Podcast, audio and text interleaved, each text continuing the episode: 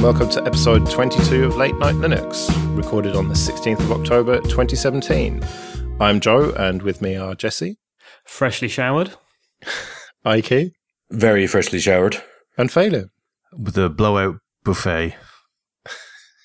Yes, so uh, the two of you are in the midst of a hurricane, which we shouldn't really make jokes about because people have died. So, uh, yeah, and we probably shouldn't mention people dying at the top of the show. That's not uh, conducive to a good time. But you've made it. We're here. We're doing this. Uh, let's hope that the power stays on and the internet stays on long enough to record.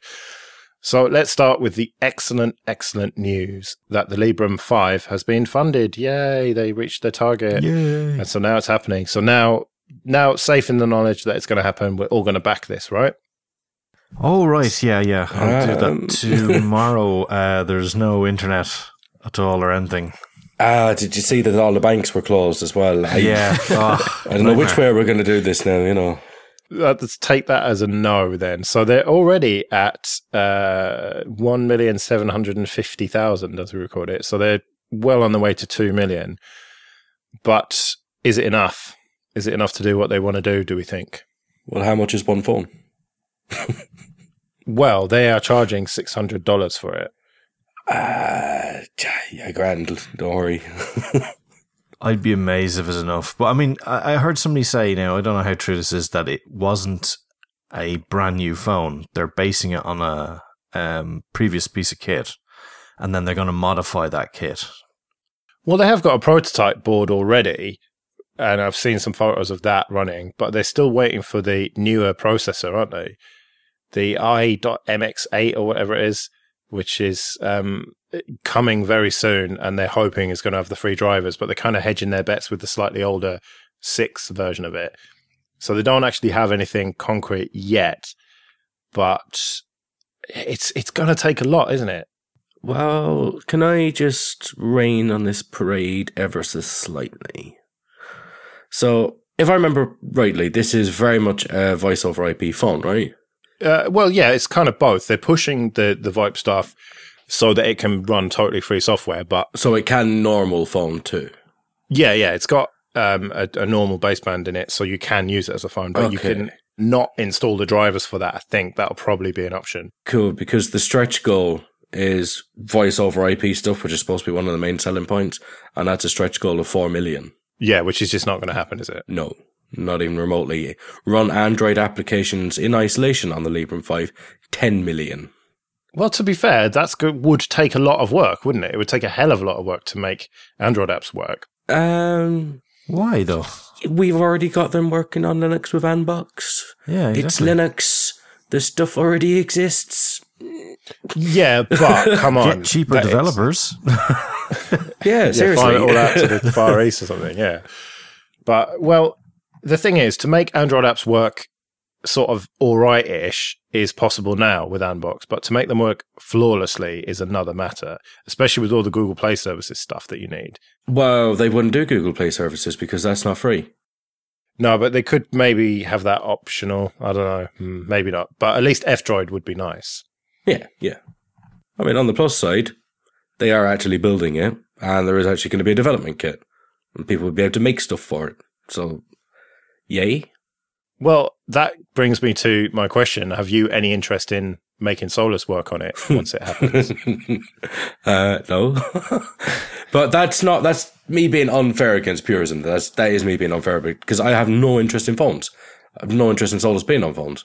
Like if at one point I have to do it, it'd be a derived thing of Solus. It wouldn't be Solus itself, but no. But what if someone really wanted to do it? Would you facilitate that? Would you help them out?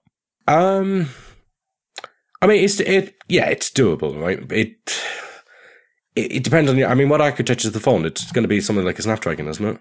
Uh, well, yeah, it's it's an ARM processor, yeah. Yeah. So I mean, that's sort of your gotcha there. There'd have to be significant demand for ARM, but you know, if push comes to shove, and people wanted ARM support generically in Solus, then yeah, we could probably enable that. But as for us chasing phones, nah. But it would be nice to see some actual innovation happen in the phone market. You know, I'm not saying they're going to succeed or they're going to fail. It's a, it's an unknown because they've actually got the funding, and the last ones who tried to do that didn't quite get there. Well, no, Shuttleworth had to fund it last time because Hmm. he went for whatever ridiculous number it was, 14 million or no more than that, I think. It's like 25, I think. But Wow. May- maybe 25 is a realistic target to make the phone that Ubuntu wanted to make. You know, that was incredibly high specs at the time. And if they're if the Librem people are backing off of a, an existing phone, I'm not saying that's the right or wrong way. It might be a more sensible way of doing it. Uh, you know, they're going to have have a, a cheaper goal or lower goal. Sorry, but some of these, I have to say, some of these stretch goals do look a little bit like the way that I make some of my New Year predictions and just sort of, um, this might happen. Right, let's put that down. What, what should we have it as? Six or eight? Ah, eight million. There we go. You know, free free encrypted VPN tunnels for everyone for a year. There we go. Lovely. Uh, It just it does seem a bit odd. And uh, the other thing that's a bit odd about this is is some of the last minute funding that came in, rather than a you know uh, lots of people funding small amounts or the six hundred dollars that it is for each phone. There was a few really big backers towards the end, which So I see you've bought into Popey's graph conspiracy then. so if the if you want to put money towards a project and you're a big company, why haven't hasn't that big company just put money into the project and they've done it, uh, you know, off to one side and then have released a phone? If if the big company or you know an investor with millions and millions of pounds is putting these massive lumps in right towards the end, right just to so we hit the target, it all sounds a little bit like they had someone in mind anyway, and they've done this as I think I hope Joe will back me up because he seems to have said it a couple of times, you know, to sort of peddle the PR campaign, and they were going to get it funded anyway. Oh, that's an interesting take on it.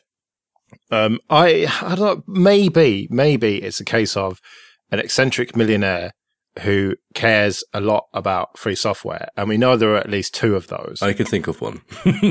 well, you've met one recently, but there is another one as well. Blue, whoever runs Blue Systems, you know, the KDE side of things.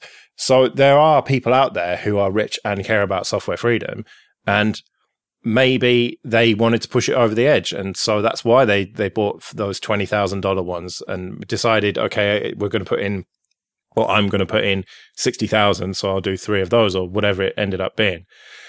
So maybe that's what it is. Maybe it was calculated because the thing is the it, the whole thing felt quite carefully orchestrated from a PR point of view, didn't it? From the beginning, they announced it, they got a load of publicity. Then they announced that GNOME were on board, they got a load more. Then they announced that KDE were on board, they got a load more. Um, and and Matrix and all the rest of it. And so it, it does feel like it was very well planned. And you have to say hats off to them because they do care about software freedom and you need to have a bit of that PR stuff going on. Otherwise, you just end up with loads of dull shit that no one cares about. At least they've drummed up the support for this and they've made or they've brought in more than their goal. You know, the best part of $2 million to, to make this thing happen that we've desperately wanted to happen for so long. Because even with the Ubuntu side of things, that was still running proprietary bullshit underneath it, wasn't it? All the Android stuff. Yeah. Whereas this is going to be, if it works out and if they do deliver on their goal, uh, well, their promise at this point, we're going to have a totally free software phone, which we haven't had before. So fair play to them, I reckon. I got to ask the derailing question here. Just one derailing question. You said that uh, it's the thing we've desperately wanted. Why have we desperately wanted it? Well, we is uh, a term. It depends who we is. Uh, there are certain. I would. well, yeah, Mister No Google Apps. You've got the closest thing to this at the moment, which is Lineage with no G apps. Yeah. And this is just a step further, isn't it? Yeah, and the, the, I mean, the thing I would see would be that it doesn't mean that you it means that you don't get stuck on a horrifically old kernel version forever, essentially. So, from your perspective, you would get the the sort of experience you've been seeking without the Googles, without the anti-free parts of the existing mobile world, but as a genuine product and not something botched together. Yeah, I mean, I think that's pretty cool. don't mind doing a bit of work myself, but I mean, I am getting lazier the older I get. Uh, but it would be nice to be able to get a device that doesn't automatically brick itself essentially by it being invalid after a few years, like my soon to be wireless router. So you get to be treated like a customer, and you get to preserve your freedoms. Yep. Be nice, wouldn't it? Mm. All right. Well, uh, let's move on and rattle through a couple of these. There's some KDE stuff that you care about, Phelim. Tell us what's great about convergence with a K. It was just a quick one. Um, one of them was the convergence article. Uh, it's a bit in depth. It's probably a bit boring to talk about here, but um, I think we should chuck the link in anyway. It's one of the guys that's heavily involved in what could become the new OS for the Librem phone. So I thought it was quite interesting using the um, new KDE tools that they've got developed for Plasma 5 and stuff. Well, they're not that new, but it, they're starting to develop on those to, to integrate them into a fully convergent device. And not to be convergent as in one size fits all, but to just have really good toolkits that allow you to develop different apps for different sizes, different views on the same sort of data. I mean, the area that convergence kind of fell down with Ubuntu, as as far as I could see, was that yeah, it was nice if you had something on your desktop, something on your tablet, something on your phone of different sizes, and it it did its auto decision as to how big it had to be depending on what screen it was on. But someone's got to write the, that one code base three times, you know, to to put all the right things in the right places depending on what size it's going to be, and are they looking at having all of the software, you know, all the K software can run on the phone, or just like a couple of odd bits, like the clock will run on everything and the calculator will run on, you know, the, the things that you get installed with your phone as standard versus all the useful apps that you actually use every day? That's a good question. I'm not 100% sure. Um, I think they're looking to make it easy to sort of split off the bits that are unique and then merge all the bits that are the same. In theory, it's super fast and easy to do. Ike might debate that, but you know, I think they're working on that and they're working on the structures that are required or missing from that as well. So, yeah, I mean, I think it's going to be a bit of a see how good they can get it to go. Okay, I mean, you're you're echoing what I've noticed with the general sort of KDE view on on plasma on devices and, and convergence is let's look at what we can do. Let's let's sort of dip our toes into it, try and do some of the technical background, see where we get, without some sort of grand holistic plan as to how it's going to be, or saying in a year's time we'll have a phone release, or whatever. Just this is a good way of going. We're going to see what we can do, and in six months' time, we'll tell you how we've done and how we're going to move on. So you know, there may well not be an answer to my question, hence you don't know it. But it does seem like the sort of way that KDE and the Plasma team have gone about this to to just see what they can do and and see what's what comes out at the end. Yeah, they do seem to be quite modest and humble about the mobile side of things, don't they? They seem to be very honest, I think is the best way to think about it. That you've got a phone that is kind of a nice idea, it's a nice proof of concept, but they are by no means saying it is a product yet. And they're taking slow and steady steps towards that happening and they're not making any bold claims like Ubuntu used to. So that's what I really appreciate about it. And it's not just sort of a new KDE Linux desktop or uh, mobile that they're aiming for too. You're able to use the you know the Kirigami toolkit on Android as well. So to try and make it useful for more than just the ideal that might happen, they've actually got it rolling out onto proper apps already. I mean, if you take uh, Subsurface as one of the things they talk about, which was ported to Qt from GTK. You know, that's Linus's favorite diving tool thing that he uses when he goes like aqualung diving, I mean. And uh, they ported that to Qt, but then that allowed them to use Qt Quick through it. And then they made a mobile version of it real fast. So kind of handy if you're out diving in a boat, you can actually use your phone to do your dive computer stuff and God knows what. You can tell I'm obviously a diver, so I know all about these things, but. yeah, you've got the physique for it. Yeah. You are dead. Oh. yeah. Anyway, uh, so Plasma 511 is out as well, which you've put in, Phelim. I had a quick look at it. It's again slow and steady improvements. There's nothing major, is there in there? Um, there's a few nice things. Uh, Vaults is really cool. Um, I haven't got enough of a use of it yet to give it a full sort of review, but um, it's like a virtual sort of drive where you can store encrypted data. And if you use CryFS, which is supposedly secure, and they have no claims that it isn't, uh, you can use that, which is quite compatible with things like uh, Dropbox, OwnCloud, and all that sort of stuff. So, uh, quite handy for storing a bunch of encrypted data about clients or whatever. And having that auto sync up to a server and not having to do giant big blobs. You know, it does it in a, a smaller sort of uh, file size, but it doesn't give away what's inside there either. So you don't know that, oh, look, if we batter away on passwords.txt, we'll eventually get it.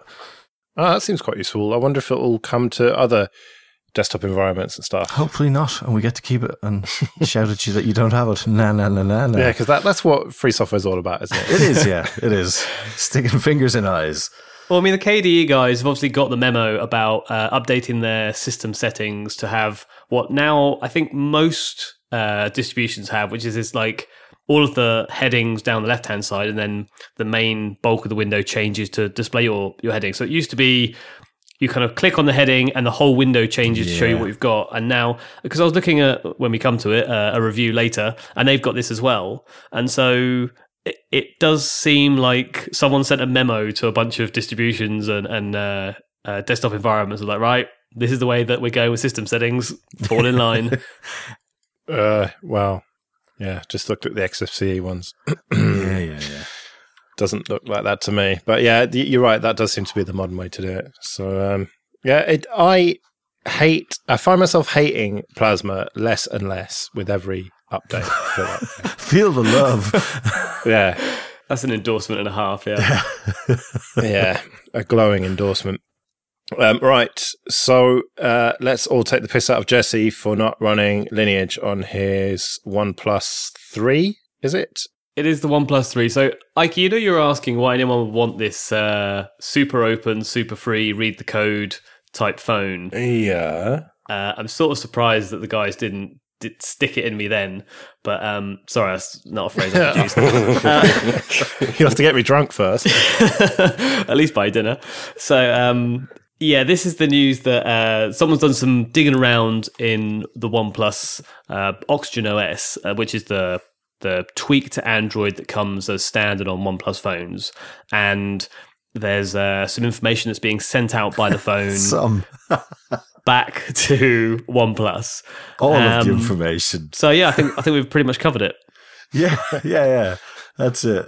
It's not at all over the top whatsoever. It's only a small bit of data going out, though, right? I'm surprised there's not video as well and audio, a constant, a constant audio stream from your Blood phone. group and to be fair, to be fair, it is going over HTTPS. So you know. Oh, that's fine then. You know, as long as they receive all your information securely, who cares, and right? store it carefully for whoever might need it. yeah, Yeah, it just doesn't look good at all for them, does it? It's it's just a very bad look, and so I'm just so fucking glad, man, that the first thing I did was what you did, Fame. Yeah. Well, you couldn't use yours for a while, could you? Shut up. I may have accidentally put the 3 and not the 3T image on mine for the very first day I did it. And I just realized as I did it, I went, oh god, no. And then I had to do the recovery procedure. oh shit! You're lucky you didn't totally brick it. Yeah, yeah. That was embarrassing. It's a good thing nobody knows about that. well, by the time I got mine, thankfully, it was um, there was just one image for it for both phones. But so Jesse, has this tempted you to come to the lineage light side? So I mean, it's always been on my to do, but I have to say that the Oxygen OS uh, isn't as offensive as most of the stock Androids you get on things like Samsungs and Sony's, and so I've been less, I've been less inclined to uh, to make the move. But I, I agree that yes, this has sort of maybe go okay, this is probably the tipping point. I should put an evening aside and move all my apps over and sort it out and what have you. But I I do also sort of think that yeah, I'm the fool guy for this one because I've got that phone I've not put Lineage on it. But I mean, eh, do you not think that you could basically point at almost any electronic device and in a fortnight's time we'll have a bit of news about that? Like everyone's BT router has been hacked or everyone's firmware on these types of HP laptops is vulnerable or this thing over there. It just feels like I'm the unlucky one. But it doesn't sit in your pocket. Like you don't strap your laptop to your crotch and then wander about with it. So it does know quite a bit of info about That you. is the that is no way failure. I'm not letting you have that. So your laptop has, you know, banking details, it has all your personal I dare say your phone does too. Yeah, but you can't just say you, your phone is a problem. My laptop's fine. Your laptop's just got got just as much stuff. No, but your phone, your laptop stays rotting in a bag or stays on a desk. It's not switched on all the time, everywhere with you. Well, I don't know. I think that is just a bullshit argument, really. That just because everyone else is doing bad things, they are fine to do it. They do need to be called out, and every other phone manufacturer that's doing this needs to be called out as well. It just so happens that the the kind of person who's got a OnePlus phone is probably geeky enough to sniff the traffic and see exactly what's going on with it. But I would have thought that a lot of other companies are doing this. Uh, maybe not to this extent, but they are certainly collecting metrics and data about their users. Isn't it great when you don't have a data plan? yeah, apart from that, but I, I'm not saying oh, loads of other bad stuff happens. Let's let's just ignore it all. I'm just sort of pointing out on the yes, I should move over to Lineage and evade this problem. That's been highlighted. I have no excuse to not move over. But it, like I say, in, in a fortnight's time, it just seems like any object that's connected to the internet and electronic or is hackable or on Wi-Fi or whatever is is is prime for having this sort of news story. And I'm not saying that just because everyone's doing it, it's okay. I'm saying everything is fucking fucked at the moment. Well, we will get to that towards the end of the news, probably at the end of the news. But um, all right, let's let's move on from that and let's talk about more foreign shit that's going to really uh, enthrall Ike.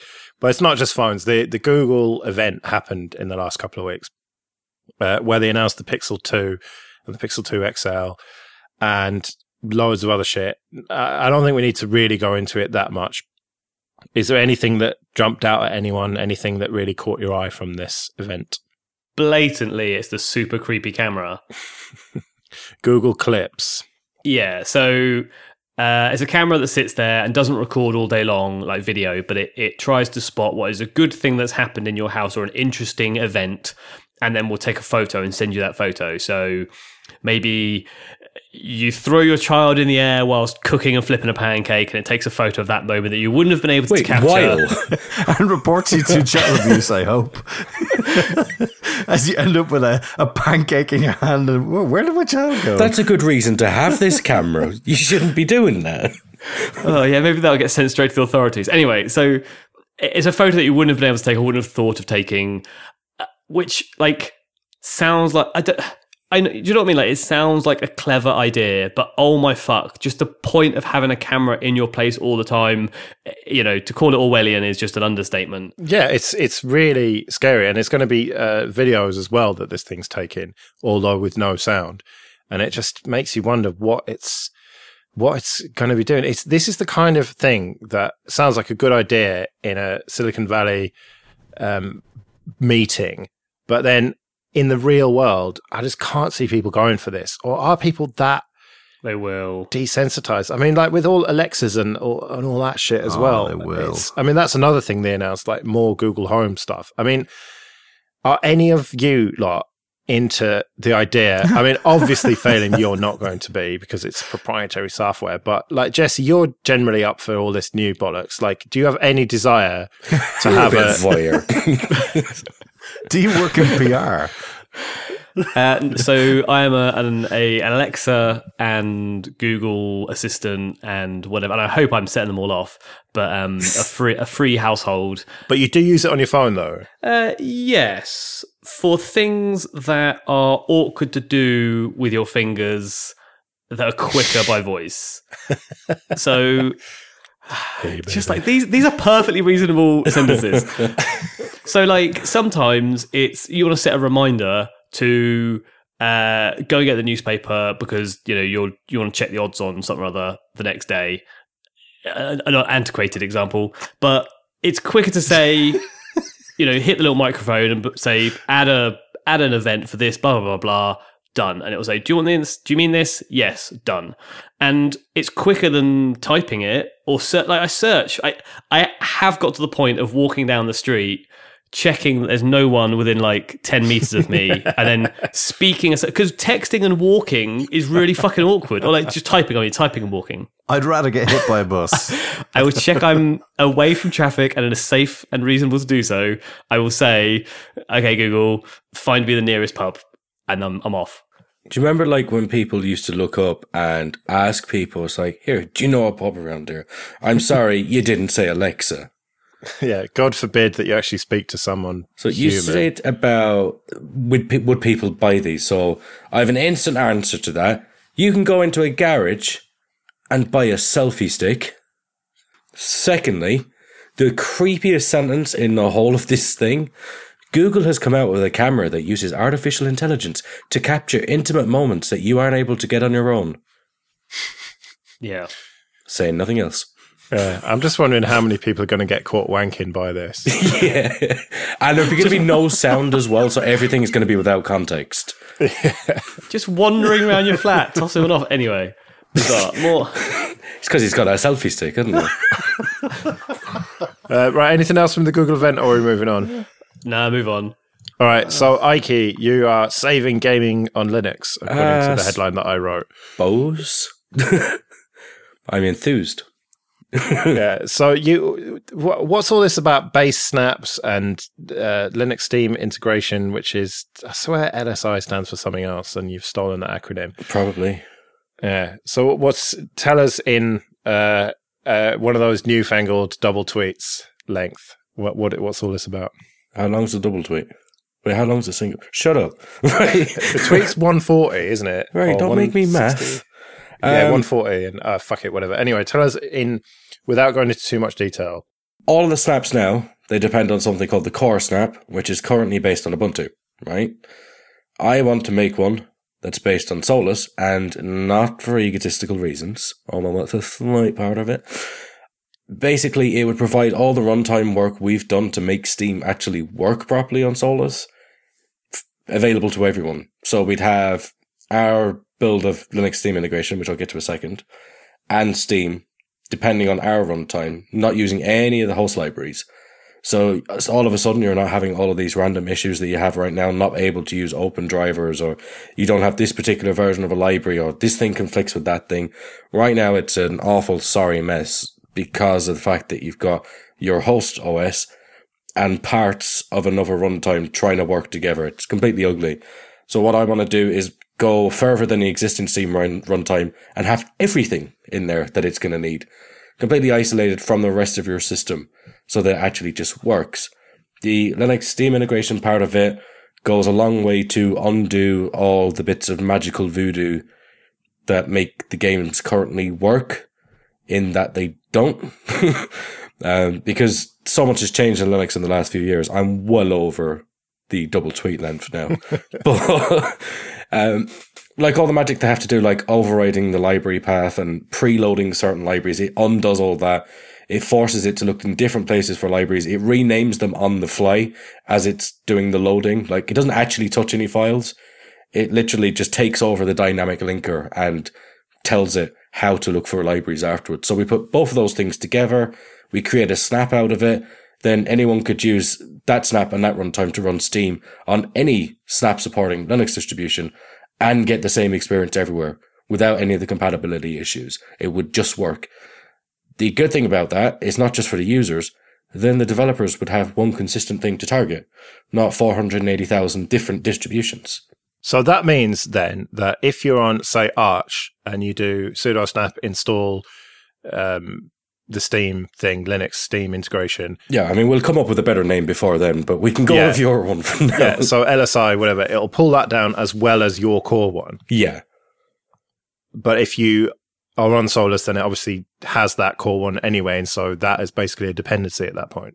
So you'd still use it on Solus because, I mean, there's going to get to a point where we can't keep our library synced anymore in core Solus because we have to keep the desktop going. We have to keep progressing there. We won't be able to maintain that compatibility forever in the main Solus project, but we can take the core parts of Solus and just layer some differences on top of that. So if we needed to change a couple of the libraries to fit in with that Steam stuff, we could easily do that. So whatever distribution you was on, you wouldn't be using the whole stuff. You would just be using this runtime and that build of Steam and LSI, and it would just work the same everywhere. So it wouldn't matter if you was even on Slackware or something. It would just work the way it was meant to. So basically, the long and the short of all this is that if your distro supports snaps properly, then you'll be able to run Steam perfectly. Yep. There are going to be some teething issues, obviously. Um, we're going to have to. I've started pinging a few of the game devs up on Twitter and over on GitHub as well, but it, it's going to be a lot more of a solid start than we have now. Instead of people having to manually mangle the game's libraries and binaries and scripts to get things to work, they shouldn't have to do that anymore. Does that mean that you are actively encouraging and facilitating people to run proprietary software? Yeah. Nice one. Sweet. um, a quick snap question because you've been indoctrinated to the point where you know all about this. So yeah, yeah. snaps are self updating then. So how does that work? Again, briefly if you can. Yep. Because like obviously with debs and RPMs and um, ER packages, you have to specifically run that, and you can set what is effectively a cron job with um, yep. uh, unattended upgrades. But so how do, do snaps just do it in the background, or like I've, I don't have enough experience with it to know how? Okay, long story short, the snapd daemon runs in the background, and there's a systemd unit. Think of it very much like a cron, like a cron job, because it's just a systemd timer unit. And every so often, that just tells it to run a command, which is basically snap refresh. So even if snapd isn't running, it will be started, and it would tell them to do the refreshes. So if you enable that unit, which we don't do in Solus by default. But if you enable that unit, then they would automatically upgrade in the background on a given timer. If there's nothing to be updated, then it doesn't get updated. It's just like doing like a sudo apt update.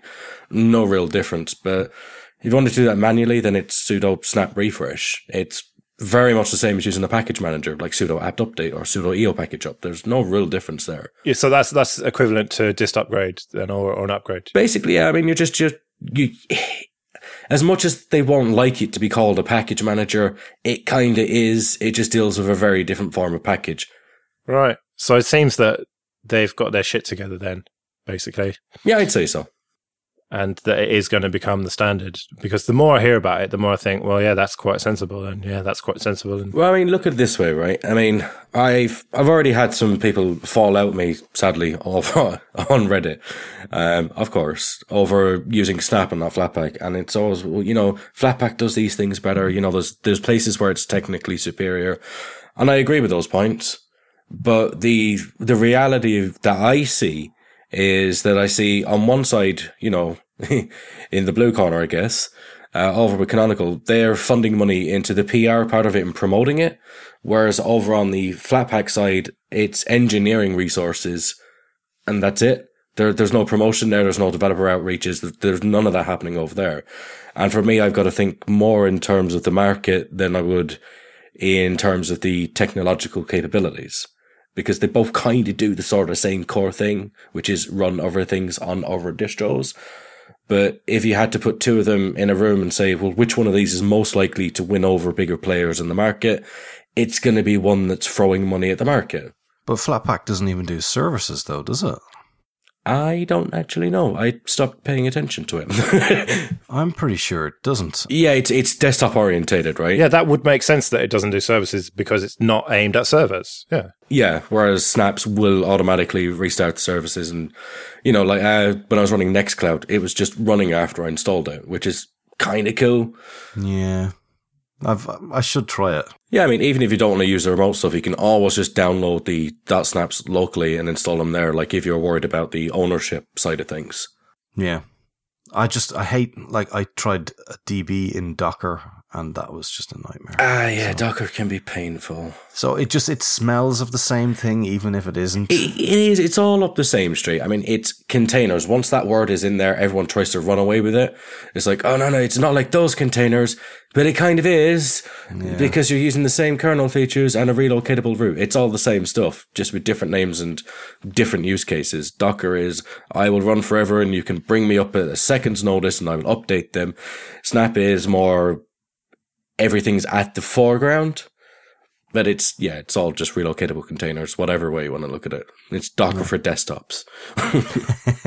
But and servers as well, kind of, which Yeah, and servers as well. Like you can actually genuinely run server software with that, which is as much as it pains me to say that it's kind of good for the older services that you might need to be running. And you're, if you was a little bit concerned about security, it's like, eh, it's sandboxed, you know, to an extent. Obviously, it's not, it's not a VM. There are still things that you need to take precautions against, but it's a little bit of peace of mind. Well, the updates thing is really relevant to IoT. I think that's Oh, where yeah, snaps yeah. are really going to shine.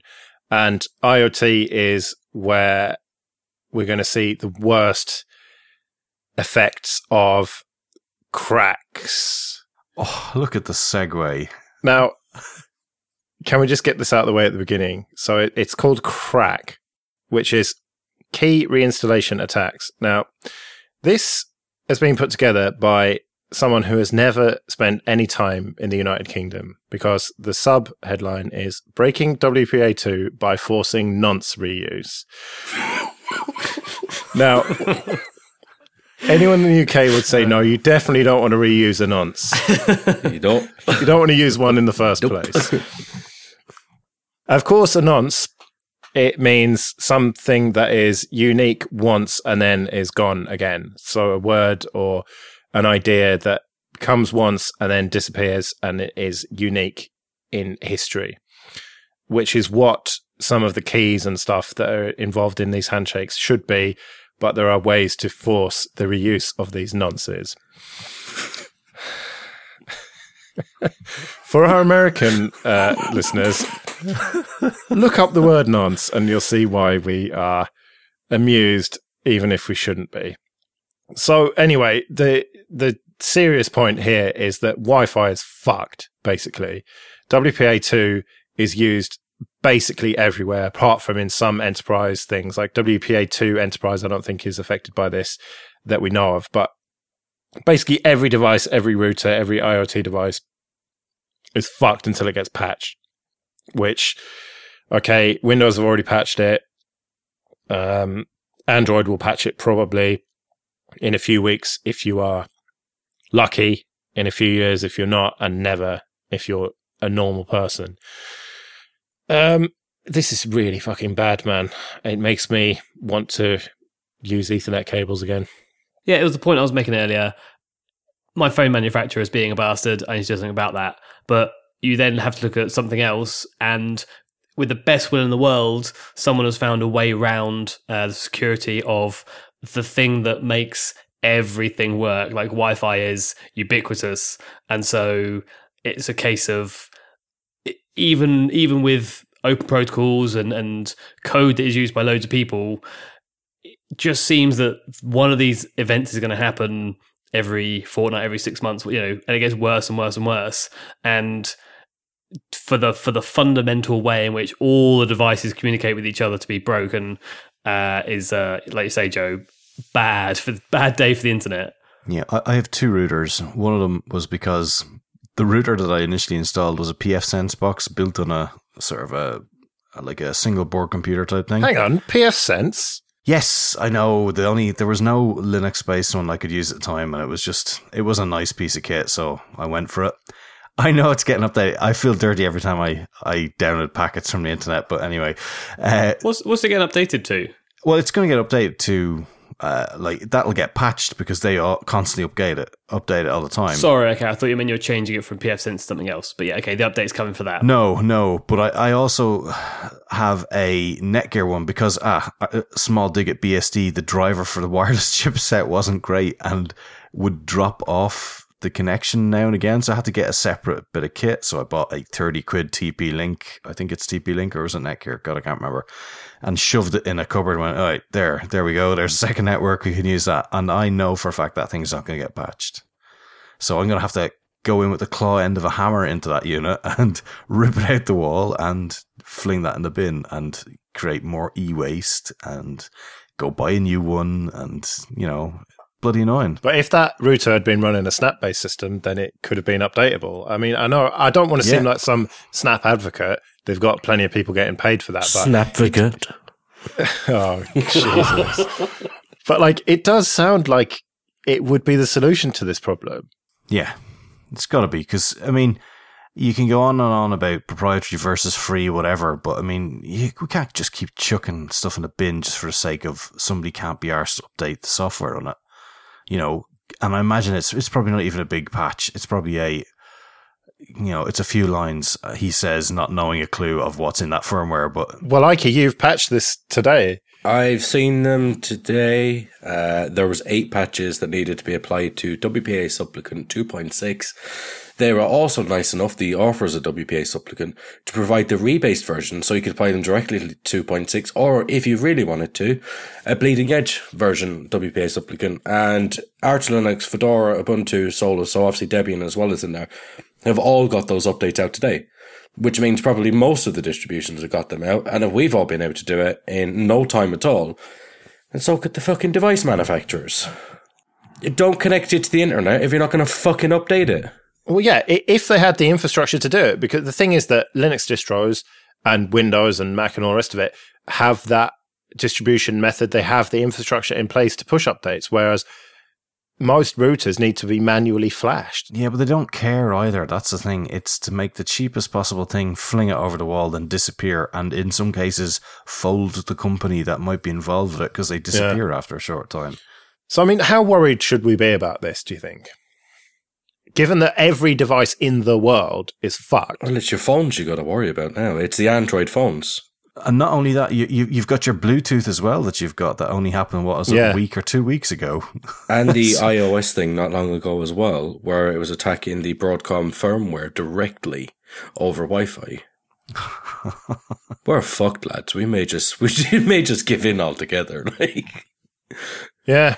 Uh, it does make me want to not use my phone out and about, but I kind of need to. it makes it scary, doesn't it? Like you don't know what on who to trust anymore. Yeah. Oh, well. uh, I'm not bothered, but fuck it. Looks at Twitter again. Yeah, exactly. exactly. There- These things are going to be happening all the time. There's always going to be some part of the stack or some well-established protocol that becomes insecure again. Uh, basically, it's going to be a case of choose who you trust. Like, don't buy from shit manufacturers anymore. We're getting to a point finally where it's like, hmm, maybe the throwaway consumer society we have built for ourselves isn't quite the best approach. Yeah. Well, I came home from work and uh, wanted to show my missus the hilarious thing about the nonces. Um, and uh, she already knew about the story. It's, it's on the mainstream news. So Oh, wow. maybe. Did maybe wait? Did they will. actually do that over in England as well? Like have it up in the news? It's like Nazis attack the internet. Please say they did that. no, I don't think they used the word nonces, thankfully. Ah, but uh, they, they talked about Wi Fi is uh, security Wi Fi. Uh, I think that's pretty much the, the crux of that. But people are hearing about it. And maybe this will be a catalyst for change. yeah. But yeah, no doubt the BBC has said that it's all Linux's fault somehow. yeah. blamed us Oh, open source. they broke the stuff, not that we failed to maintain it. Yeah. All right then. So this episode of Late Night Linux is sponsored by Entroware, and Entroware are a dedicated Linux computer seller based here in the UK, and they sell computers with Ubuntu and Ubuntu Mate 1604 and 1704, but presumably 1710 almost by the time you hear this. Um, and they're a company who cares about Linux. It's run by a couple of really cool dudes who came to OggCamp a couple of years ago and we met and realized that they, they care. You know, they're not just a company that also sells a few Linux things and they're kind of dipping their toes into it. This is a company that is all about Linux. So if you want a laptop or a desktop or even they've got a server, then go to entroware.com and check out what they've got. They've got everything from low end stuff that's kind of just basic browsing and email um, focused, all the way up to real powerhouses with the latest NVIDIA cards in them that you can do graphic design and 3D art and video editing and that sort of thing. And most stuff is configurable, so you can decide how much RAM you're going to go for and SSD and that sort of thing, and you can upgrade the processors. And they ship to the UK, the Republic of Ireland, France, Germany, Italy, and Spain. And if you do buy one of their machines, then do mention us at checkout, and then they'll know that Late Night Linux sent you. So go to entroware.com for all your Linux computing needs. So a bit of admin then. Uh, thank you everyone for supporting us on PayPal and Patreon. It's very much appreciated. Um, and you can go to latenightlinux.com slash support if you want to join them. And you can go to latenightlinux.com slash contact for all the ways to get in touch with us. I think that's it. There's not really anything to mention this week, is there? So let's get into Ubuntu 17.10. Now, there has to be a big asterisk on this. We've been checking out the the daily images. It's due for release on Thursday. It's now Monday night as we record this. So it's basically, if they haven't fixed it by now, then it's not looking good that they're going to have fixed it. But I think we will overlook some bugs and stuff because it is pre release just about. But I think you get the idea of it anyway.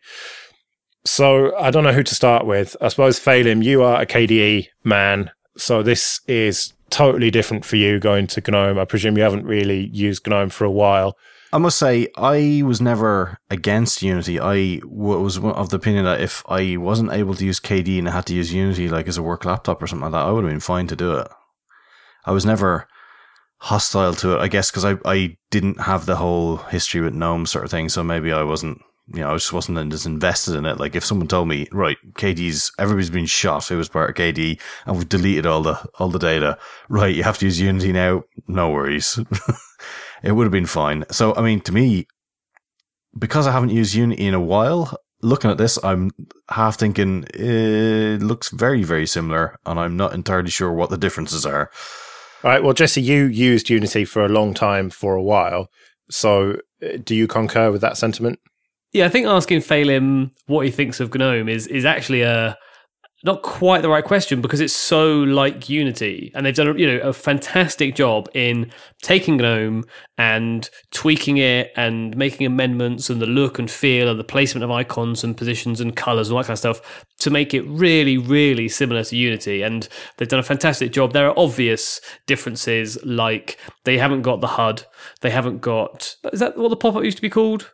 I think it was the HUD. I just don't want to get my terminology wrong, but if you press start uh, super key, pardon me, and the there's a the main pop up that used to come up on Unity. Obviously now it's GNOME and it's the GNOME app launcher, um, and so there there are those sort of obvious things when you switch between desktops. They're tiled downwards rather than left and right on most desktop environments, but it is a it, you know is credit to the to the desktop team who have taken GNOME and made it look so familiar to people, and hence why I think Phelim didn't see the difference.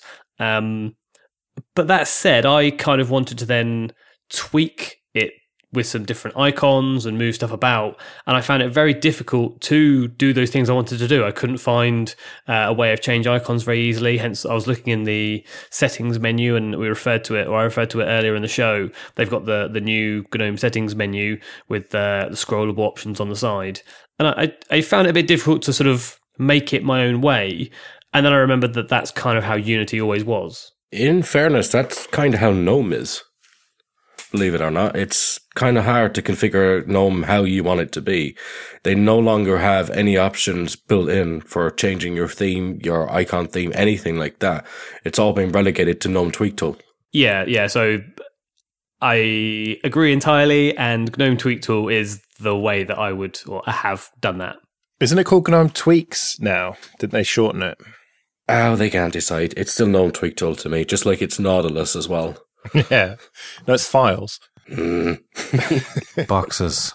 Mm.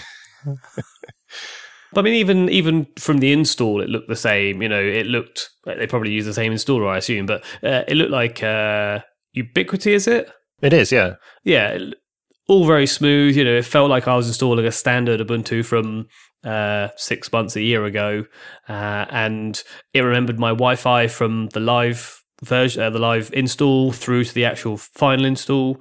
Um, and it, the only difference was that when it when it started up, it didn't have that uh, shortcut sort of uh, overlay that shows you all the super key shortcuts you can do. The one that says hold down the super key to bring this back that no one ever sees, and then no one ever sees that yeah. thing again. Where's where's it gone? It's lost forever. So yeah. it's a super key to do that, yeah. well, it used to be. All right, cheers. um, one thing that struck me was they've gone through all these changes. They've totally restructured the company. They've made the massive change back to GNOME, and it's you know they've spent ages doing the the polishing of it and everything, and then you you open it up and it's like oh yeah they've still got an Amazon link. Mm. Yeah, nice one. That was really popular back in the day, and it's uh, mm, this was a fresh start for the sake of the how many thousand quid are they making from that? Probably not that many. They they could have just turned over a new leaf, made a fresh start, all those cliches, but instead it's still there. And when you go to uninstall it in the software center, the reviews of it are so funny. It's like, this is still in here. I can't believe it. Just get rid of it. And just no stars and all the rest of it. So Surely that's nostalgia at this point, though, right? Well, yeah, I suppose. And some people would say it's a minor thing, but to me, it just seems really fucking unprofessional. And I just can't believe that Amazon has allowed them to do this deal because, from what I know of certainly the podcasting world, not that I've ever been involved directly, but people who I've spoken to about it, once you get to a certain success with the Amazon affiliate link, which is effectively what this is, they cut you off and they just find bullshit ways to cut you off. So if they were making any real money from it, then they wouldn't be making any money because they would have been cut off by now. So it just seems like oh, I don't know. I don't want to dwell too much on it, but just for fuck's sake, don't do it in the LTS. Okay, so I'll go with a full out positive then uh, to counter that. And Bluetooth is fantastic. I know they've put a lot of effort into it on this release. Uh, it's been on some of the updates uh, announcements they've been talking about. And I use Bluetooth a lot, mostly through my phone, but headphones, Bluetooth speaker all day long when I'm dicking around at home. And so wanted to test that. And it connects so quickly, finds stuff really quickly, reconnects, you know, it is much, much, much better than Bluetooth has ever been on Linux. So that is a, a massive win for Ubuntu. Hopefully, that's going to trickle down to the other distros as well, because Bluetooth has been a disaster on Linux for a very long time. Well, Yeah. since ever. So, yeah, well done. I didn't actually test Bluetooth because I didn't have it on the laptop that I was testing it on, but that makes me consider it for certain other devices now. Oh, also, they make the transition from Windows, and as a Windows user at work, I've, I'm very used to using Start, correctly named, uh, left and right for moving Windows to the left half, the right half, full screen, that kind of stuff. And I think other desktops do it, but um, they've implemented that as well. So super key left and right enables you to move your uh, windows around. I guess it's a GNOME thing now I think about it, but it does it does mean that Windows users transition very easily. I know that as a you know a starter distro or a noob distro, uh, the one that a lot of people go to, Ubuntu, it, it works well for Ubuntu to have that for people to transition easily. So that's a good a good thing to have. Yeah, it's definitely a GNOME feature. Um, I've never used it before until you just said it, but it works on Budgie as well. So it's a upstream GNOME being cool thing. All right, well, can we talk about software? So I always do the VLC test. It's something I've done for years for various reasons, even though I don't really use VLC that much anymore. But anyway, so you search for VLC in software and you find two different versions. Now, I know because I know about these things that one is a snap and one is a deb, but it doesn't say anything about that. And it just seems confusing to users. Why are the two different versions? Well, can I pause you there, Joe? Did you? Is there any way that you knew which one was a snap and which one was a deb? No. I kind of assumed that the top one was, and then it was. Or was it the bottom one? I can't remember. The I top one there was what? uh, Snap. Right. Okay. Sorry, yeah, I should have been clearer there. And I'm, I, I had an instinct for which one was the Snap and which one was the Deb, and I got it right. My instinct was correct, but the average user is just going to be confused by that, and it makes me think that if they're going to go all in on Snap, which they clearly are, and we've talked about the benefits of it already on this show, why not just only have snaps in that? If if there is a snap of the thing that you're searching for, just show the snap and don't show the deb of it. And if there are no snaps and only a deb, then show the deb. It, it just feels like if you're going to commit to snaps to the point that they are prominently featured in the results of a, a search for software, then you must be confident enough in it to not show the deb. Do you have a snap deb preference? No. Well, uh, yes, of course you do. Deb, obviously, but um, at the same time, I'm growing fonder of snaps. It seems that they you're going to get the later versions of, it, of software, and it's generally going to be better as a result. Well, you say that. Have you tried that VLC snap? uh, briefly, and it seemed to work reasonably well. The VLC snap is deeply, deeply, deeply, deeply, deeply, deeply broken and very, very, very, very old. So if I was Ubuntu, which I am not, I would make sure to actively blacklist some of those snaps because they will lead to a very poor user experience. Oh well, I tried it out and it played videos no problem. And They have no theme integration in the VLC snap. It's not been updated since January. So the version in Deb is actually going to be newer, better, and more integrated than the snap one. so is that why they are just hedging their bets and showing you both? Then Um, I think it's actually to do with the way GNOME software works uh, in terms of the plugin priority. But f- for some of those, they really should hide them because they have their own VLC, which works perfectly fine. so this old snap then presumably has got that subtitle bug in it, the security vulnerability. I don't know. Well, it might do because that was only a few months ago. Although I'm getting old. That was probably about three years ago. But it's sandbox, Joe. True, it's sandboxed. Yeah, well, you know, you can definitely rely on that all the time. Uh, but back to how awesome Ubuntu is. Go. Well, if you don't care for the the massive changes that they've made, such as having a proper desktop that you can actually clutter up, excellent, and um, having proper window controls on the correct side. No. If you don't like any of that stuff, then you can just install one package, can't you, to get a completely stock GNOME, uh, which is just GNOME dash session. Can you? Ah, Yes, which I did, and sure enough, you log out, and then you've got four potential login sessions, which are uh, Ubuntu, Ubuntu on Xorg, and then GNOME on the two of them, Wayland or Xorg, and it all seems to work perfectly well. And then logging into vanilla stock GNOME made me think, I really don't like it. I didn't like Unity.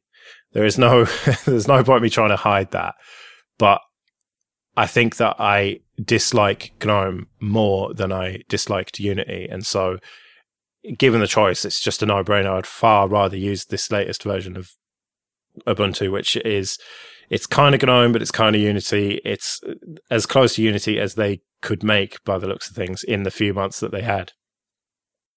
So I wonder, you know, I'm sure Ike has a, a couple of comments he'd like to make, but given your point there about how similar it is to Unity, and, and I would echo that as well, do you think that uh, um, System 76 was right to make Pop OS? No, And their fear of it, of their users being shocked and horrored by the, the entirely new look. no, I think it was a knee-jerk reaction to make Pop OS, and it was a fucking ridiculous idea. Okay, uh, Ike, any? Well, am I wrong? No. Uh, I won't use quite the same terms, but they were very reactionary. And I think the way things have played out since, it's the the the podium that they were stood on is very very weak now, to put it in the politest of terms. Read, I agree with Joe. Not explicitly. uh, I mean, look, if they end up doing something good, that's great, fantastic. I would love to be proven wrong. Yet to see any evidence of that yet. Um, because my opinion of this is they're not just another distro out there, they're also a quote hardware company, end quote. So I would like to see them do it right. So I'm still seeing which way it goes. But the way that things have gone so far, with the way that they've done GNOME now in the latest Ubuntu, I don't really think anyone would care anymore. It's like, oh, this is just like an updated stack because when you moved between the previous versions of Ubuntu, there were always changes, slight refinement. It's gonna feel like that to most people now going to the new Ubuntu. There's not any real differences apart from the HUD. I think the average user, or I suppose System 76 isn't aimed at the average user, are they? True, they're aimed at scientists and 3D printers and. Sorry. Okay, there was a bit of bitchiness to be had. All right, now we can move on. Yeah, and developers as well. Developers, developers, developers, Developers. developers. Yeah, uh, I, I don't know. Well, Pop OS, it remains to be seen. I haven't looked at it for a little while. I probably should have done, but that it, last time I looked at it, it was just sort of stock GNOME with a quite a nice theme. I thought, but I'm sure they have great plans for it, and then you kind of have to start somewhere. But um, yeah, maybe- they've not played all their cards yet. Yeah.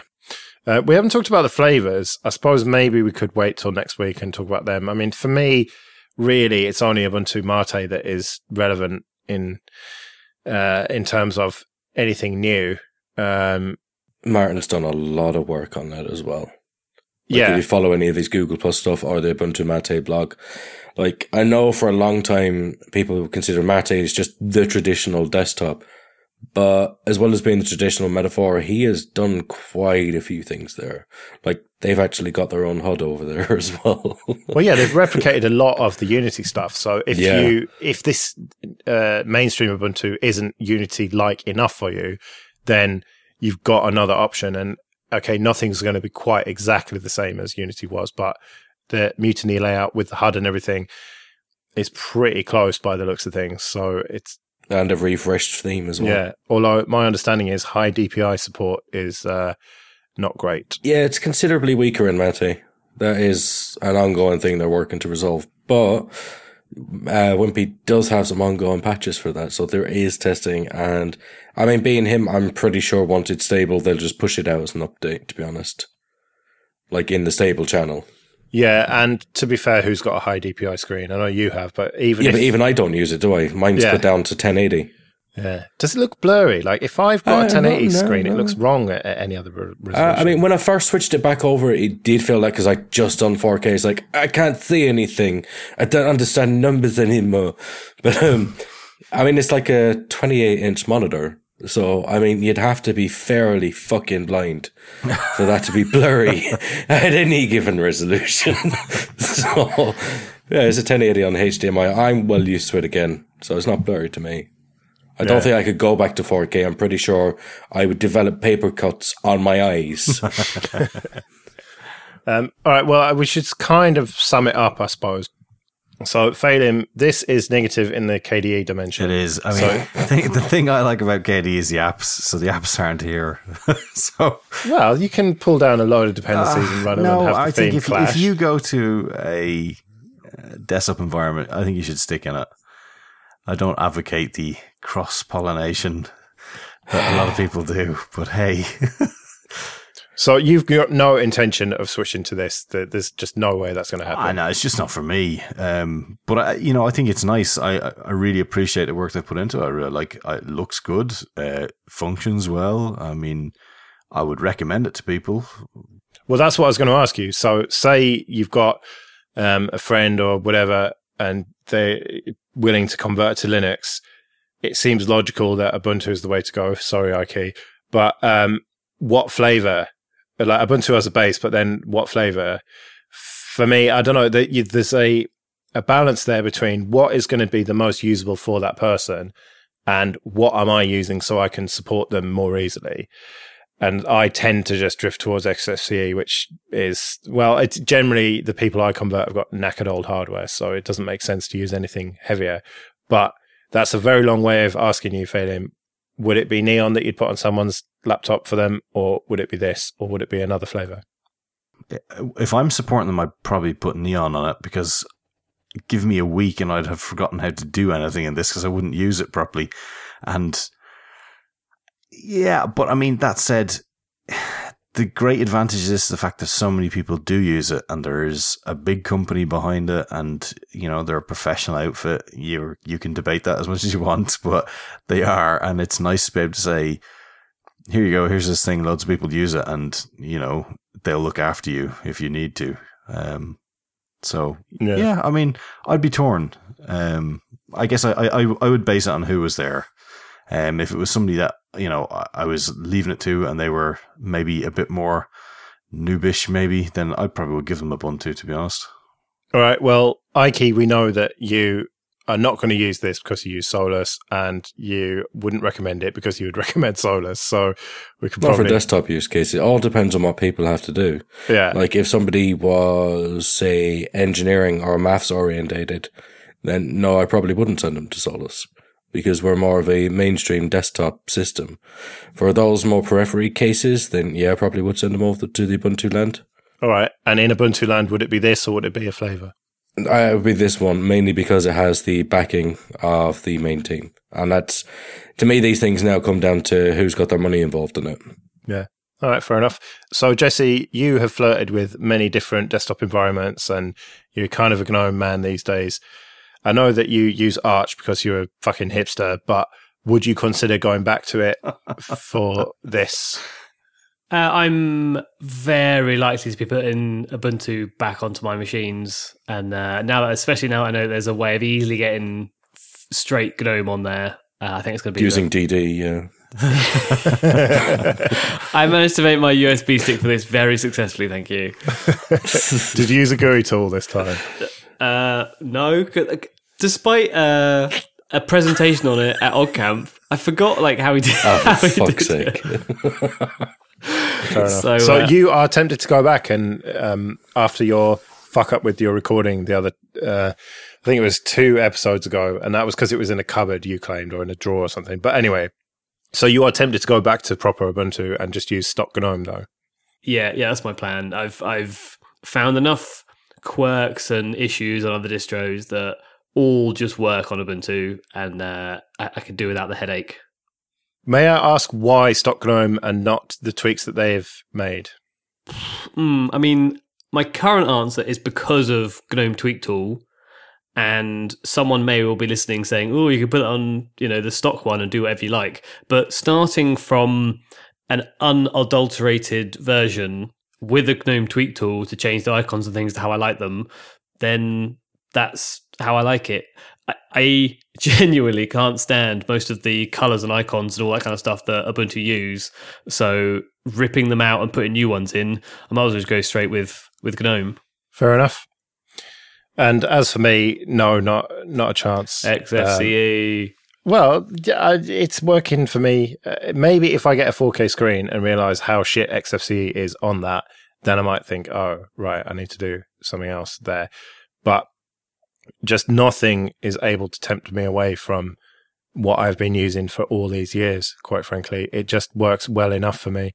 So I'm not going to use it. And would I recommend it? I don't know. I really don't know. Maybe, maybe. But then there's that support thing that we talked about with Phelim there. I wouldn't remember how to do it. I know how to support XFCE over the phone and stuff. So We know how to fix that problem, don't you? Like if you if you're in the predicament of getting family and friends over to Linux and you're wondering what should I give them because you know it's going to get to the point where they're going to phone me up and say blah blah blah this thing's gone wrong. Give them fucking Gentoo or Gentoo or however you want to say it. Give them Arch. Give them Void Linux if you really must. they will never go near Linux again, and you will be free of support queries like for another six months, right? Do you know, even even for bastard points, right? To say remove nsswitch.conf and resolv.conf so they can't even fucking internet, right? Set them up real proper and you'll never get those queries again. You will feel great. You know, they would have dipped their toes and said, oh, fuck it, that burns. You know, everyone's a winner. I'm trying to advocate here. Oh, advocate. Oh, right. Oh, right. Sorry. Uh, yeah, gone. Uh, Ubuntu. Yeah. Um, all right. Well, uh, we might be totally wrong in it. Uh, last time there was a major release, I think Shuttleworth threw in some stuff at the last minute that made uh, a lot of people embarrassed by their reviews. But I don't think that's going to happen this time. I think it's going to be pretty much as we've talked about it. But in two weeks, we'll come back and maybe talk about any little differences that were there for the final release. But uh, in the meantime, then, I have been Joe. I've been less freshly showered. I've been dying to get out in the wind. and I've been dying to get away from his wind. See you later. See you, Slán.